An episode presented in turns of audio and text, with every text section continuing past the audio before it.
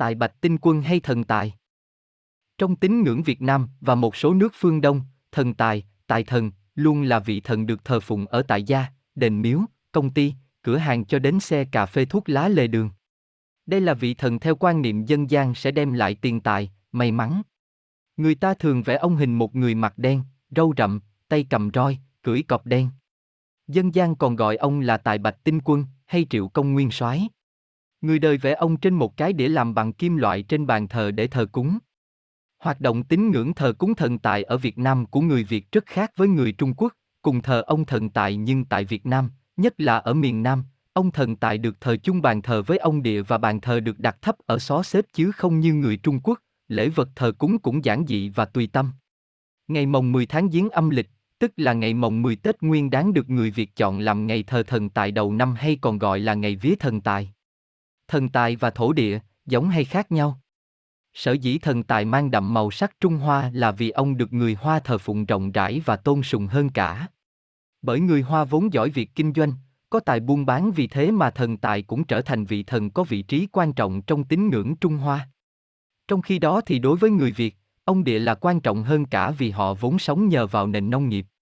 Tuy vậy, người ta thường gặp cả thần đất và thần của lại với nhau. Mà nếu nhìn theo hình thức tượng thờ thì thần tài mà người Việt đang thờ gần như là một biến thể của vị phúc đức chính thần trong văn hóa Trung Hoa. Thực tế, trong tín ngưỡng Trung Hoa thì thần tài và thổ địa không hề tách biệt, họ chính là một vị. Việc này bắt nguồn từ tư duy ngũ hành tương sinh của lão giáo, thổ sinh kim.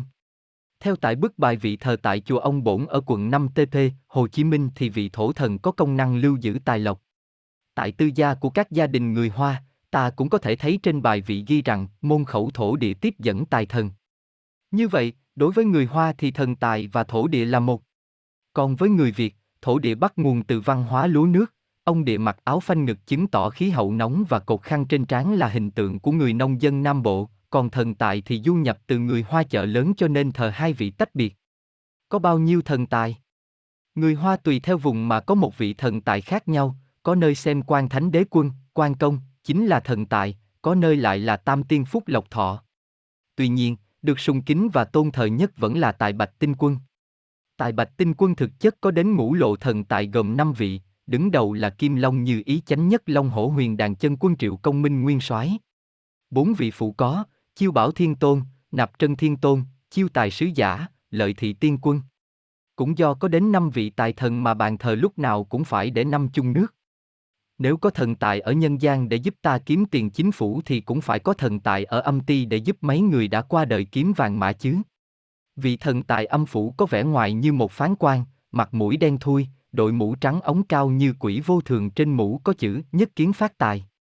Người ta quan niệm vị này mặt mày u ám, ăn mặc trách rưới nhất định là đã rước hết mọi vận xui vào người, vì vậy từ đó người ta thờ cúng ông rộng rãi, đầu năm thường cúng tế linh đình mong thần tài cõi âm sẽ rước hết mọi xui rủi đi. Truyền thuyết thần tài Tích kể rằng xưa kia thương buôn lưu minh đi ngang qua hồ thành thảo do thành tâm cúng bái thủy thần mà được ngài hiện lên ban cho hầu nữ tên là Như Nguyện. Từ lúc đưa Như Nguyện về thì việc buôn bán phất lên hẳn, không bao lâu Âu Minh trở nên vô cùng giàu có. Vào ngày Tết năm nọ, do bực tức Âu Minh lấy roi đánh Như Nguyện khiến cô sợ hãi chui vào đống rác trốn mất.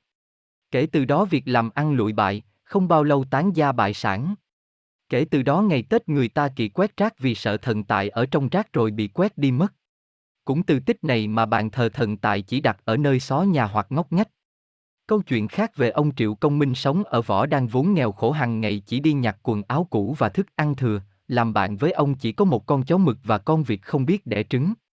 Gần đó có tiên viên ngoại nổi tiếng giàu có nhưng độc địa và cực kỳ hoang phí. Triệu Công Minh thường đến phủ của viên ngoại để nhặt lại những thứ bỏ đi, quần áo thì ông mặc, thức ăn đem nuôi chó và vịt. Một hôm kia con vịt đẻ ra 10 quả trứng vàng, chó khạc ra 10 thỏi bạc. Cứ ngày qua ngày, những quả trứng vàng và thỏi bạc đầy ắp, họ triệu trở nên giàu có vô cùng. Tiên viên ngoại do ăn chơi trác tán mà đành phá sản ăn xin. Động lòng thương cảm, công minh ngỏ ý giúp đỡ viên ngoại nhưng lòng tham vô đáy, lão viên tính kế giết chết họ triệu để chiếm đoạt tài sản, hắn phóng hỏa đốt nhà. Đúng lúc đó, con vịt hóa thành phụng tước cổng triệu công minh bay lên cao tránh nạn, chó mực biến thành hắc hổ xé xác viên ngoại. Bỗng chốc vàng bạc trở thành đá xanh, triệu công minh hóa thành tài bạch tinh quân bay đi mất. Người đời sau tưởng nhớ lập miếu thờ phụng thần tài. Cũng vì vậy mà từ đó miếu thần tài thường khắc chim phụng, đi theo ông là con cọp đen. Một số tài liệu nói rằng, Triệu Công Minh chính là người phò trợ Khương Thượng lật đổ nhà Thương, lãnh binh phạt trụ. Sau được phong thần hiệu là chính nhất Long Hổ Huyền Đàn Chân Quân, thống lĩnh tứ vị thiên thần, Chiêu Bảo, Nạp Trân, Chiêu Tài, Lợi Thị. Một số truyền thuyết khác cho rằng thần tài là anh Lưu Hải câu được cốc ba chân hay Phạm Lãi là người phò Việt vương diệt vua Ngô Phù Sai. Tại sao vía thần tài lại là mồng 10 tháng giêng? Chuyện kể một lần thần tài nhậu say, lỡ chân té xuống trần. Dân chúng thấy ông mặc đồ đẹp quá bu vào lột sạch. Té mạnh quá nên ông cũng quên mình là thần tài. Thần tài đành đi ăn xin, nhà kia bán quán thịt quay ế ẩm thấy ông ăn xin tội nghiệp mời vô đại ăn.